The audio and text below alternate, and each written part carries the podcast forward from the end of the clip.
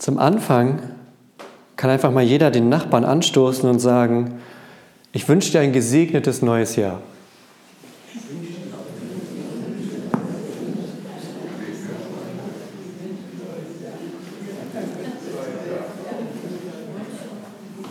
Und jetzt vielleicht noch mal den anderen Nachbarn und dem kann man sagen, Gott hat einiges vor im nächsten, in diesem Jahr.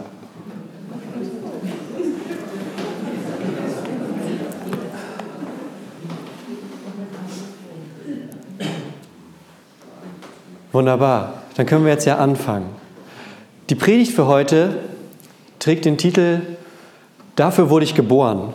Und ich habe mir gedacht, wir fangen das neue Jahr damit an, dass wir uns direkt angucken, wie man damit umgehen kann, wenn einem, ja, wenn einem das Leben oder das Jahr so ein paar Steine in den Weg legt. Wie gehen wir eigentlich mit Herausforderungen um? Wie gehen wir damit um, wenn auf den ersten Blick nicht alles so läuft, wie wir uns das vielleicht vorstellen? Und da gibt es eine schöne Stelle heute, übrigens zwei Bibeltexte in einer Predigt. Heute fahre ich richtig auf. Die erste Bibelstelle nehmen wir zum Einstieg und dann habe ich noch eine Geschichte mitgebracht, die nehmen wir danach für das Eigentliche. Es gibt nämlich im Jakobusbrief so eine ganz schöne Stelle direkt im ersten Kapitel. Und das Schöne ist, immer wenn wir was aus der Bibel lesen und das auf unser Leben anwenden, dann benutzen wir nicht irgendwas, sondern wir nehmen Gottes Wort, das dafür da ist, um uns zu verändern, um uns zu zeigen, wie Gott sich das vorstellt mit uns. Und da gibt es diese schöne Stelle im Jakobusbrief und da heißt es, liebe Brüder und Schwestern, betrachtet es als besonderen Grund zur Freude, wenn euer Glauben immer wieder hart auf die Probe gestellt wird. Ihr wisst doch, dass er solche Bewährungsproben fest und unerschütterlich wird. Diese Standhaftigkeit soll in eurem Le ganzen Leben ihre Wirkung entfalten, damit ihr in jeder Beziehung zu reifen und tadellosen Christen werdet, denen es an nichts mehr fehlt. Wenn es jemandem von euch an Weisheit mangelt, zu entscheiden, was in einer bestimmten Angelegenheit zu tun ist, soll er Gott darum bitten und Gott wird es ihm geben. Ihr wisst doch, dass er niemanden sein Unvermögen vorwirft und dass er jeden reich beschenkt. Und dann einige Verse später, glücklich ist, wer die Bewährungsproben besteht und im Glauben fest bleibt. Das ist der Einstieg zu dem Ganzen. Und das Schöne ist, offensichtlich geht Jakobus davon aus, dass Gläubige, dass Menschen, die an Gott glauben, trotz allem immer mal wieder in Bedrängnis kommen. Dass Menschen, die an Gott glauben, trotz allem Hindernisse im Leben erleben. Kennt ihr, glaube ich, alle. Ich kenne das zumindest. Und das Gemeine ist ja so ein bisschen, ich glaube auch Jakobus wird das sehr, sehr gut gekannt haben. Denn Jakobus, der Jakobus, der das geschrieben hat, ist einer der Brüder Jesu. Also Maria und Josef, sagt die Bibel, haben später noch Kinder gekriegt. Und einer von denen ist Jakobus. Und es gibt ja unter Brüdern so etwas wie so ein, so ein Brüderwettkampf, so ein Wettstreit.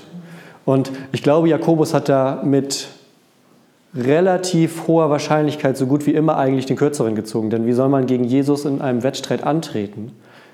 Wahrscheinlich kam Jakobus nach Hause und erzählt, Mama, pass mal auf, du wirst nicht glauben, was ich heute gemacht habe. Und dann wurde er gelobt, dann kam Jesus rein und ja, Mama, ich habe heute jemanden von den Toten auferstehen lassen. Also man konnte nicht so ganz wahrscheinlich dagegen an. Und ich glaube, deshalb ist Jakobus auch jemand, der sich gut damit auskennt, wie das ist, wenn das Leben manchmal so ein bisschen haarig wird.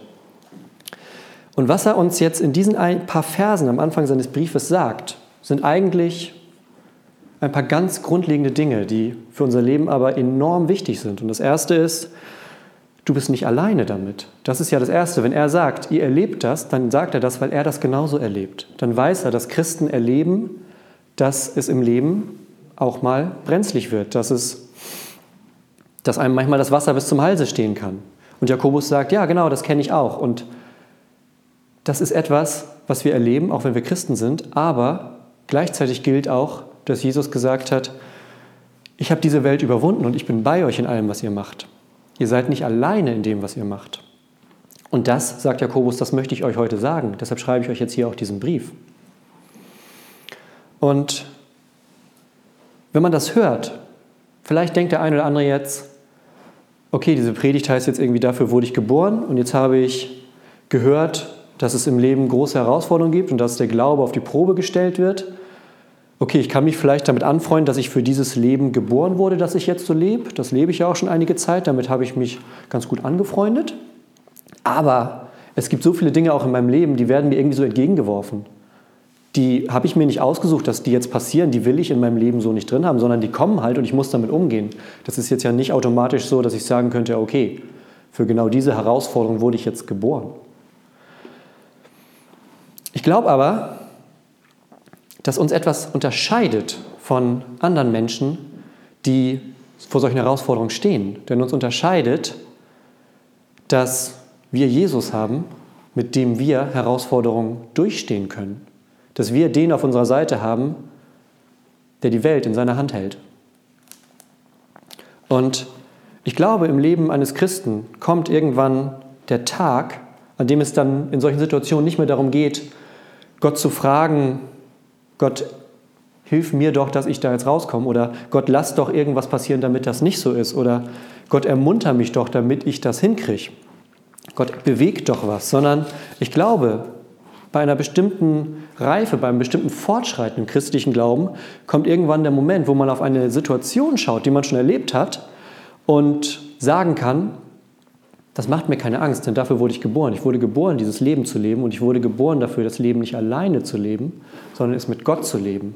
Und deshalb kann ich auf diese Situation jetzt eingehen. Und das ist dann so ein Tag, auf dem man, an dem man auf Herausforderungen blicken kann und an dem man mit Mut darauf blicken kann. Und klar, manchmal muss man sich trotzdem motivieren. Es gibt diesen schönen Satz, beten lernt man am besten beim Beten. Es gibt halt Dinge, die muss man machen und während man es dann macht, dann merkt man, dass es eigentlich genau das Richtige ist. Und ich glaube, als Christ und als Christin können wir überzeugt davon sein, dass wir Dinge tun können, dass wir uns zu Dingen aufraffen können, die wir ohne Jesus, die komplett aus dem Raum der Möglichkeiten hinaus wären. Das wäre im Leben nicht möglich. Und um das ein bisschen zu, zu illustrieren, das ist das Wort, um es zu illustrieren, habe ich äh, ein Erlebnis mitgebracht. Ich weiß nicht, ob man mir das ansieht. Ich bin jetzt ja etwas eingepackt hier vorne, aber auch wenn man meine normalen Kleidung sieht, die man nicht auf der Straße sieht, ich bin jetzt nicht der größte Naturbursche auf Gottes weiter Erde. Das sieht man mir vielleicht auch an. Das ist auch nichts Schlimmes. So, aber zum Beispiel, wenn es ums Wandern geht, dann ist eigentlich Wandern für mich, ich wandere dann direkt zu einer Hütte, in der es dann Klimaanlage gibt und kühle Getränke und Internet. Das ist so dann mein Wandern. Einmal habe ich mich aber leichtsinnigerweise überreden lassen. Und zwar nicht jetzt zum Wandern, aber ähnlich gefährlich zum Skifahren. Und ich habe noch nie auf Skiern gestanden vorher, das muss man dazu sagen. Denn diese Vorstellung, mir irgendwie zwei Stücke Holz an die Schuhe zu schnallen und einen Berg runterzufahren, ist so ein bisschen suspekt in meinem Empfinden. So, aber Freunde von mir meinten, das wäre eine gute Idee. Ich hatte Zeit, also bin ich mitgefahren. Wir sind in den Harz gefahren und nicht normales Langlauf-Skilaufen, sondern Abfahrt-Skilaufen, natürlich. Okay, der Plan war, ich muss natürlich erstmal Skifahren lernen, also gehe ich in die Skischule. Wir sind angekommen da im Ort. Ich bin dann zum Skiverleih, habe mir Skier ausgeliehen, bin dann ein Häuschen weiter zur Skischule gegangen, stand dann am Fenster. Mir gegenüber eine Frau und sagte dann, ich bin noch nie in meinem Leben Ski gefahren, aber ich bin jetzt hier, ich habe meine Skier geliehen, ich würde gern zur Skischule gehen. Und sagte sie, ja, das ist ja nett, nur leider haben gerade die Holländer und die Dänen Sommerferien und die Skischule ist die ganze Woche ausgebucht. Es gibt keine Plätze mehr in unserer Skischule.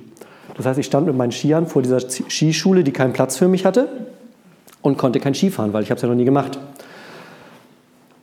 Okay, dachte ich mir, ich bin jetzt ja aber nicht hierher gefahren, um dann gar nichts zu machen. Gut, also habe ich angefangen mit Freunden unten am Hang so ein bisschen zu üben. Und dann ist das erstmal diese, diese typische Figur, so, die heißt dann, das Modell heißt dann irgendwie so Typ, der nicht Skifahren kann und gleich umfällt. Dann steht man erst so und versucht so ein bisschen rauszufinden, was passiert hier gerade eigentlich, wenn ich mir Holz an die Schuhe schnall. Und ich habe so ein bisschen geübt und irgendwann hatte ich so das Gefühl, okay, vielleicht wird das ja doch noch was mit mir und dem Berg. Mit einem Mal saß ich dann im Skilift. Und ich glaube, diese Skilifte sind mit Absicht so konstruiert, dass diese Fahrt etwas länger dauert, damit man sich darüber klar werden kann, welche blöde Entscheidung man eigentlich gerade getroffen hat. Ich glaube, deshalb fahren die so langsam, damit man auf dem Weg nach oben darüber nachdenken kann, was mache ich hier eigentlich? Dass man nämlich, dann kann man runtergucken man stößt dann langsam in Höhen vor, die Menschen eigentlich überhaupt nicht betreten sollten. Die Luft wird dünner und man kann sich Gedanken machen, hier oben gehöre ich eigentlich gar nicht hin, aber viel wichtiger, wie komme ich denn jetzt wieder heil hier runter? Denn man will, geben wir es mal zu, ich bin auch nicht der Typ, der sich dann wieder in den Skilift setzt und runterfährt. Das gebe ich mir auch nicht. Also ich muss dann schon den Berg runterfahren. So. Ich stehe dann oben am Berg und alle anderen fahren natürlich die ganze Zeit runter, immer weiter. Der Berg ist relativ voll, alle fahren. Ich gehe dann vorsichtig, vorsichtig an die Kante, guck. Und natürlich ist es nicht nur Schnee, sondern das obere Stück der Piste ist auch noch eingefroren. Man kann es sich besser nicht ausmalen. So. Und runter kommt man ja natürlich dann jetzt nur auf eine Art. Das Problem ist, was meinem Ego jetzt auch nicht ganz zuträglich war, ich werde die ganze Zeit von dänischen und holländischen Schulkindern überholt, die natürlich jetzt alle schon Skifahren können, weil die in der Skischule waren.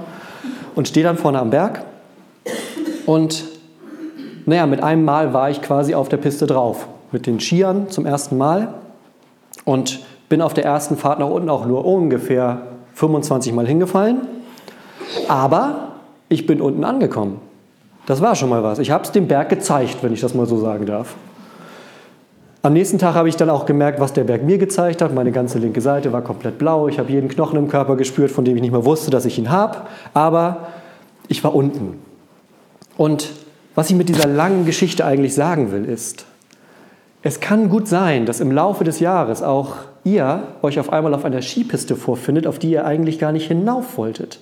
Dass ihr mit einem Mal auf so einem Abhang steht, wo es unten recht eisig wird und ihr euch fragt, wie komme ich denn jetzt hier wieder runter? Was mache ich denn, um heil da unten anzukommen? Und das sind so Situationen, wenn eigentlich alles in einem drin danach schreit, wegzulaufen. Wenn man eigentlich in genau die andere Richtung will und nicht den Weg, von dem man weiß, dass der jetzt eigentlich vor einem steht. Und das Wichtige ist, glaube ich, in der Situation, dass man nicht aufgibt, dass man die Hoffnung tatsächlich nicht verliert, dass man sich sagen darf, denn das dürfen wir, ich bin dafür geboren, das jetzt durchzustehen. Und das muss jetzt nicht die Skipiste sein, es kann eine gesundheitliche Herausforderung sein. Es kann etwas Zwischenmenschliches sein, vielleicht in der Ehe, vielleicht in einer Freundschaft. Aber es gibt Dinge, die auch in diesem Jahr passieren werden, bei denen man sagt, eigentlich müsste, würde ich jetzt weglaufen. Oder vielleicht, dass die Leute rundherum sagen, oh, wenn mir das passieren würde, ich würde das glaube, ich, würd, ich wäre weg. Und wenn man selbst in so einer Situation ist, bete ich und ja, dann bete ich dafür, dass der Heilige Geist uns dann deutlich macht, Gott ist mit uns, auch in so einer Situation. Gott ist mit uns und der Heilige Geist stärkt uns in so einer Situation. Und um das etwas natürlich, nicht nur mit einer Skigeschichte aus meinem reichhaltigen Urlaubsleben zu illustrieren, sondern auch mit etwas Biblischem, habe ich eine andere quasi Urlaubsgeschichte aus der Bibel mitgebracht. Denn da gibt es in der Apostelgeschichte eine, einen Abschnitt, uns, der uns, glaube ich, drei Punkte zeigen kann, wie man mit sowas umgeht. Drei Punkte, mehr sind es heute nicht, schnell gemacht. Also, und es geht im Endeffekt darum, am Ende dieser drei Punkte, dass wir an einen Punkt ankommen, wo wir sagen, wir sind Christen und müssen trotzdem mit Herausforderungen umgehen. Denn Jesus hat nie gesagt, dass alles gut wird, sobald man glaubt. Das steht da nirgendwo drin. Ich habe nachgeguckt, sondern es steht drin, am Ende aller Zeit wird Gott unsere Tränen abwischen. In dieser Zeit gibt es Tränen, die gehören dazu. Aber wir können als Christen sehen, wie wir mit diesen Tränen und den Herausforderungen umgehen können. Ich fasse einmal ganz kurz zusammen, was vorher passiert in der Geschichte. Paulus ist auf seinen ganzen Missionsreisen unterwegs und erzählt den Menschen von Jesus und gründet Gemeinden und ist mit den Gemeinden im Austausch. Und wird dann mehrere Male auch festgenommen, weil er immer mal wieder angezeigt wird und weil Leute sagen, das wollen wir hier nicht und er macht Aufruhr und dann wird er festgenommen. So. Und er wird dann ein letztes Mal festgenommen und soll vor Gericht. Und da kommt ihm zugute, dass er eine römische Staatsbürgerschaft hat. Denn als römischer Staatsbürger steht es ihm zu, dass sein Gerichtsprozess in Rom stattfindet. Also muss Paulus irgendwie nach Rom und ist jetzt unterwegs mit einer, also als Gefangener, er ist Gefangener, ist er unterwegs mit einem Schiff auf dem Weg nach Rom. Und diese Schifffahrt ist nicht so einfach. Mal ganz davon abgesehen, dass er gefangen ist. Und das werden wir jetzt hören, denn es geht los in Apostelgeschichte 27. Während dieser ganzen Zeit hatte niemand etwas gegessen.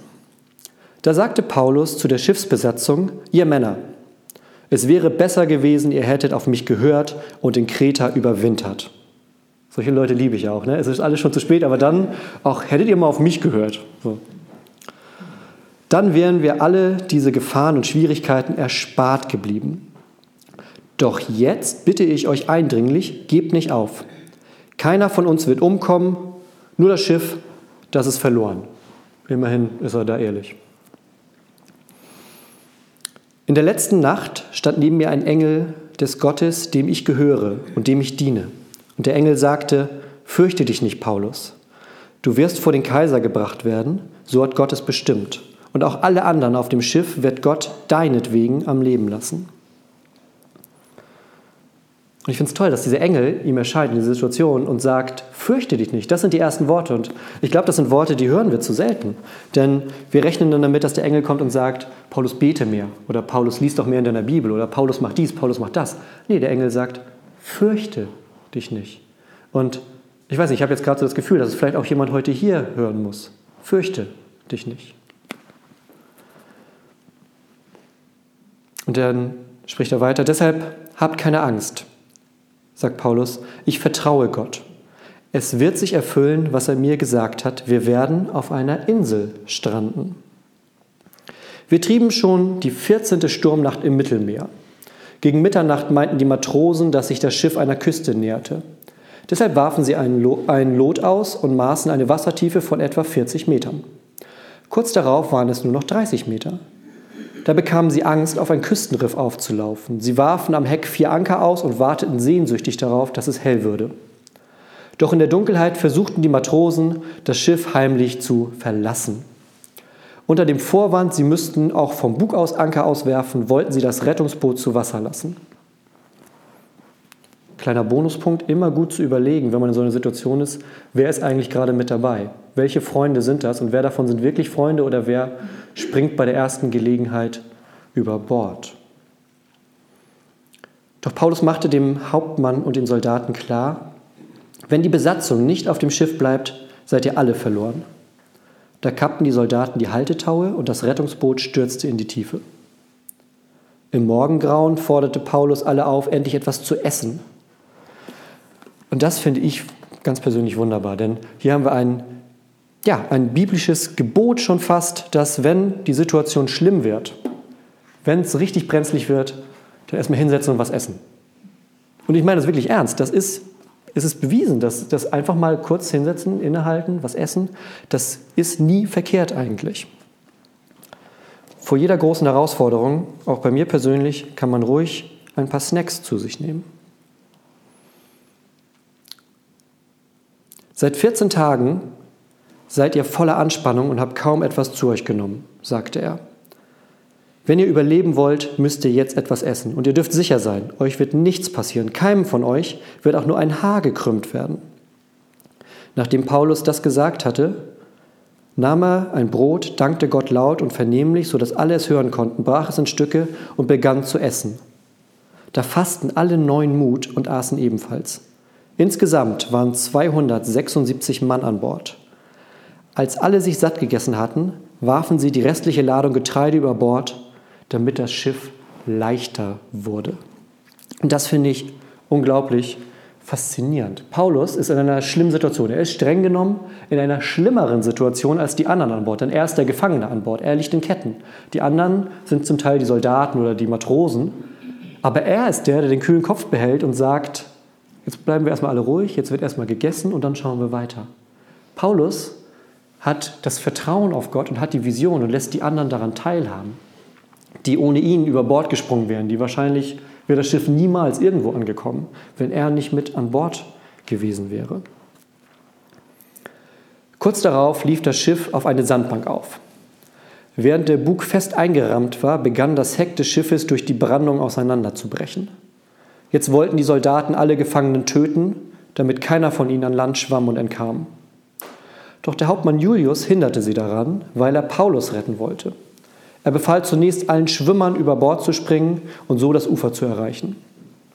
Dann sollten die Nichtschwimmer versuchen, auf Brettern und Wrackteilen an Land zu kommen. Auf diese Weise konnten sich alle retten. Hat Paulus ganz nebenbei noch das Surfen davon, der erste biblische Beleg für Surfen an dieser Stelle. Und für alle, die sich jetzt gerade gefragt haben, hört er denn heute jetzt irgendwann nochmal auf zu lesen, fasse ich einmal ganz kurz die wichtigen Punkte zusammen. Es ist ein Mann auf einem verlorenen Schiff. Und im Angesicht einer wahnsinnig, wahnsinnig großen Herausforderung und Prüfung hält er an Jesus fest, er hält an der Vision fest, die er hat, dass er gesagt bekommt, fürchte dich nicht. Ich sehe, in welcher Situation du gerade bist, aber ich sehe auch, dass du da wieder rauskommst. Und die ganze Gruppe, die ganzen Leute um ihn herum, die werden ohne ihn verloren. Aber durch ihn haben sie Anteil daran. Durch seinen Glauben und sein Vertrauen haben auch sie ein neues Leben. Und aus dieser Geschichte sehen wir auf drei Arten, wie man mit Herausforderungen umgeht. Das erste ist, man muss es kommen sehen. Denn wenn man es kommen sieht, dann ist man nicht in der Gefahr, überrascht zu werden. Das ist eigentlich ganz einfach, oder? Das ist das Schöne. Meine Predigten sind nie besonders schwer. Den kann man eigentlich ganz gut folgen. Man muss es kommen sehen, damit man nicht in der Gefahr ist, überrascht zu werden. Das Schöne an Paulus in dieser Geschichte ist, er ist eigentlich die ganze Zeit allen anderen zwei Schritte voraus. Er ist mit Gott unterwegs und er weiß, dass Gott ihn nicht alleine lassen wird in dieser Situation. Egal, wie die Tage weitergehen, er weiß, Gott lässt mich nicht alleine. Und dann frage ich mich, warum wir manchmal so tun, als wüssten wir nicht, dass uns das gesagt ist. Warum ist es bei uns manchmal so, dass wir so tun, als hätten wir entweder das Versprechen bekommen, dir wird nie was passieren, alles wird immer rosig und gut sein, oder als würden wir auf der anderen Seite denken, es wird immer nur noch schlimmer, ich bin ganz alleine gelassen. Wo ist diese realistische Mitte, wo uns gesagt ist, na klar, es gibt Herausforderungen und Probleme auf dieser Welt, aber Gott hat gesagt, er ist bei dir. Er führt dich dadurch. Und ich frage mich, was wäre, wenn wir der Welt eine Generation von Christen zeigen könnten, die genauso ist. Eine Generation von Christen, die, wenn das Schlimmste auf uns zukommt, die dann mit dem Besten reagieren. Was wäre, wenn die Welt das sehen würde von uns? Dann sind wir in einer Situation, wo wir sagen können, ich habe das kommen sehen und ich drehe jetzt nicht durch, sobald es holprig wird. Wie soll das gehen? Wie soll man an diesen Punkt kommen? Und ich habe eine kleine Idee mitgebracht und die heißt, gib Jesus die ersten 15. Eigentlich ganz einfach, gib Jesus die ersten 15 und 15 in diesem Fall Minuten. Denn ich glaube, es ist sehr, sehr hilfreich, wenn wir uns am Morgen vom Heiligen Geist beleben und beflügeln lassen. Wenn wir Jesus am Morgen treffen, bevor der Tag die Chance hat, uns zu treffen. Jesus am Morgen treffen, bevor der Tag uns treffen kann. Und diese 15 Minuten können beispielhaft so aussehen. Fünf Minuten lang Musik, christliche Musik vielleicht, abgespielt, Internet, CD oder wer mag, selber was singen, dass man so ein bisschen die Seele öffnet, durch Musik, durch Klang, durch Gesang, dass man sich darauf einstimmt, auf das, was dann gleich passiert. Die zweiten fünf Minuten wären dafür reserviert, um in der Bibel zu lesen, um sich mit dem Wort vertraut zu machen, um diese Sprache, diese Worte, diese Versprechen immer weiter ins Herz aufzunehmen, dass es immer mehr wird und dass man ja, wie so ein Reservoir in sich anlegen kann. Und die dritten fünf Minuten sind im Endeffekt unsere Antwort. Es ist die Möglichkeit, Gott zu danken, das Gebet, zu Gott zu sagen, ich bin hier an diesem Morgen, ich bitte dich, belebe mich, erfülle mich mit deinem Geist und lass mich dann wenn wir uns getroffen haben heute Morgen, lass mich dann rausgehen in die Welt. Das sind die 15 Minuten am Anfang des Tages. Und das Schöne ist, wenn man das macht, dann hat man von Anfang an etwas, das man mit in den Tag nehmen kann. Wenn dann nämlich etwas auf mich zukommt, dann habe ich schon was, mit dem ich reagieren kann. Dann ist was in mir drin, weil ich sozusagen nicht auf leeren Magen getroffen werde, sondern weil ich schon am Morgen etwas zu mir genommen habe. Und ich glaube, es gibt genug Christen, die Jesus irgendwie nicht alleine treffen, sondern die erwarten, dass die Beziehung sozusagen vorgelebt wird, dass die Beziehung zu Gott nur in diesem Raum zum Beispiel passiert oder nur in bestimmten Aktivitäten oder bestimmten Gruppen oder bestimmten Feiertagen. Aber die Grundlage ist eigentlich was anderes. Die Grundlage ist eigentlich, ich auf Knien vor Gott. Das ist die Grundlage unseres Glaubens. Die ganz persönliche Beziehung zu sagen, Gott, ich bin hier und bin offen für dich. Und viele suchen Gott dann erst, wenn die Wellen eigentlich schon über dem Kopf zusammenschlagen, wenn es schon fast zu schlimm wird. Und dann fangen sie ganz hektisch an zu blättern und blättern und suchen. Und wo ist er denn jetzt, Jesus? Komm mal raus, wo bist du denn? Und dann landen sie bei Levitikus und alles ist vorbei und sie denken, Gott hat mich verlassen. Denn wenn man erst bei Levitikus landet, dann wird es schon richtig eng. Und deshalb sind diese ersten 15 Minuten am Morgen unglaublich hilfreich, wenn man sich nämlich darauf einstimmen kann und dann hinausgeht.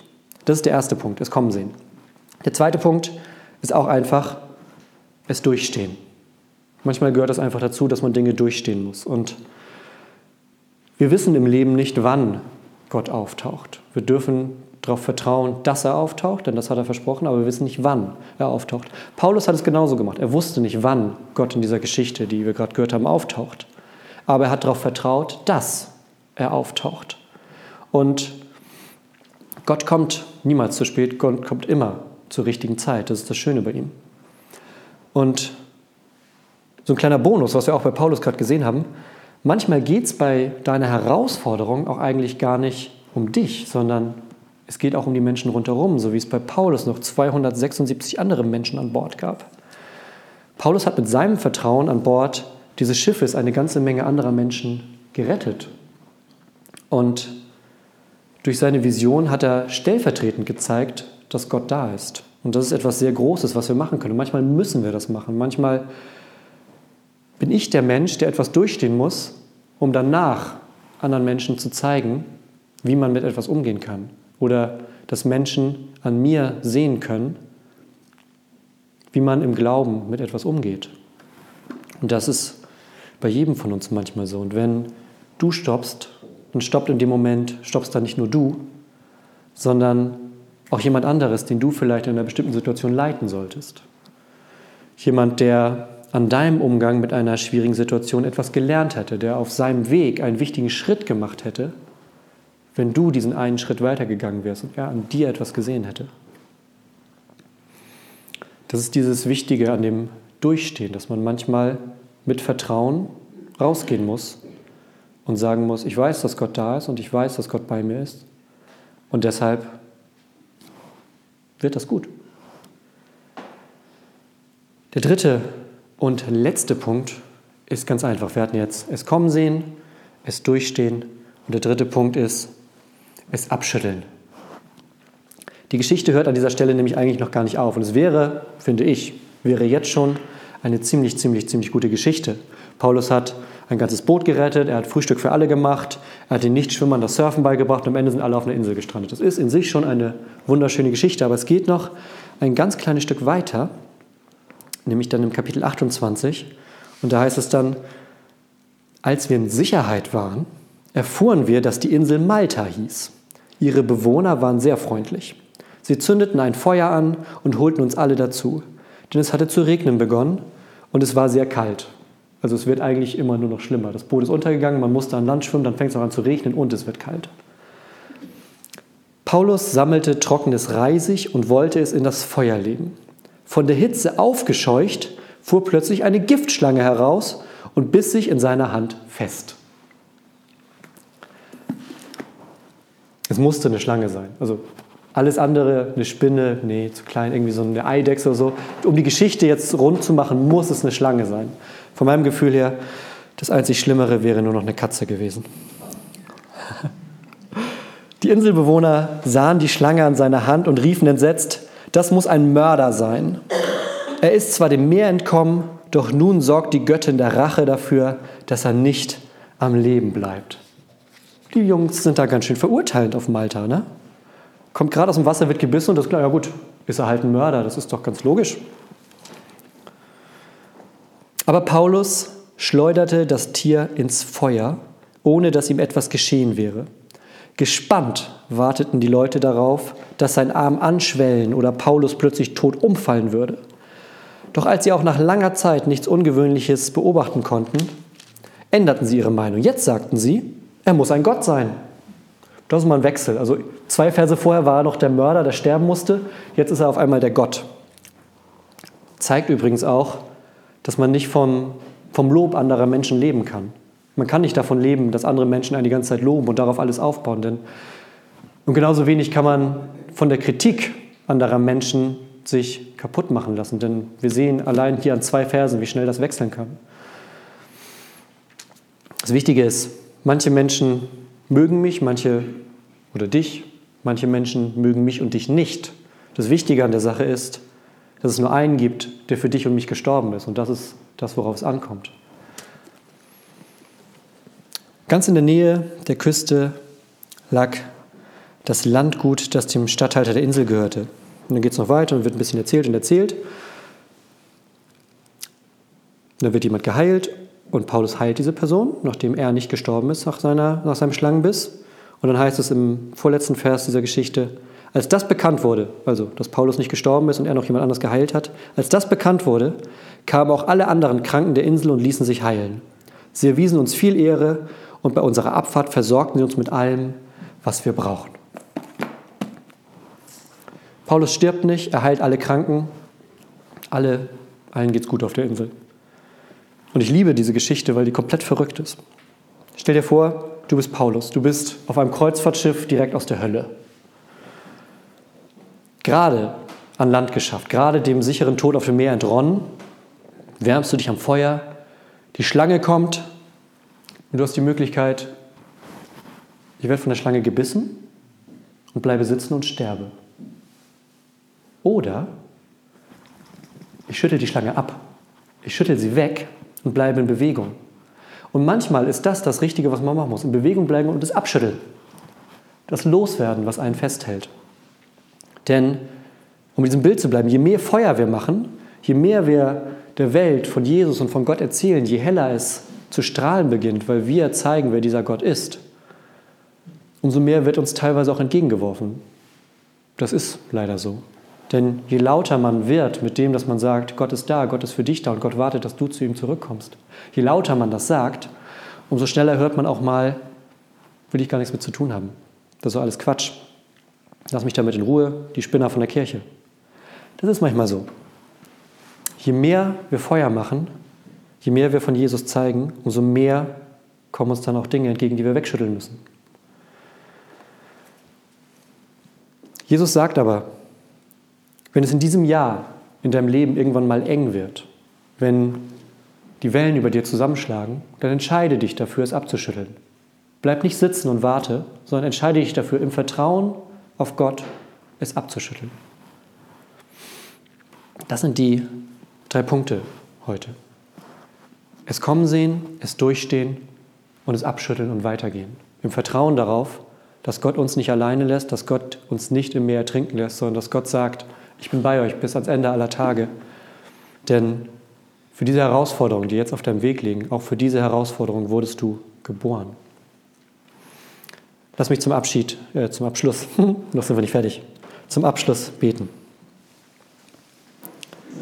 Gott, ich danke dir für dieses Wort, das du uns heute gegeben hast. Ich danke dir dafür, für, ich danke dir einfach dafür, dass du bei uns bist und dass du uns nicht alleine lässt, dass du uns auch in den schweren Zeiten, in den Herausforderungen nicht alleine lässt, dass du ein Gott bist, der an unserer Seite geht und dass du immer zur richtigen Zeit da bist, dass du zur richtigen Zeit kommst und uns den Weg zeigst, Gott. Ich bitte dich in diesem Jahr, das nun vor uns steht, gib uns die Geduld, dass wir auch manchmal warten müssen. Gib uns die Geduld, in den richtigen Momenten zu warten und lass uns dabei nicht alleine, sondern gib uns die Gewissheit im Herzen, im Gedanken, in den Gefühlen und in der Seele, dass du da bist.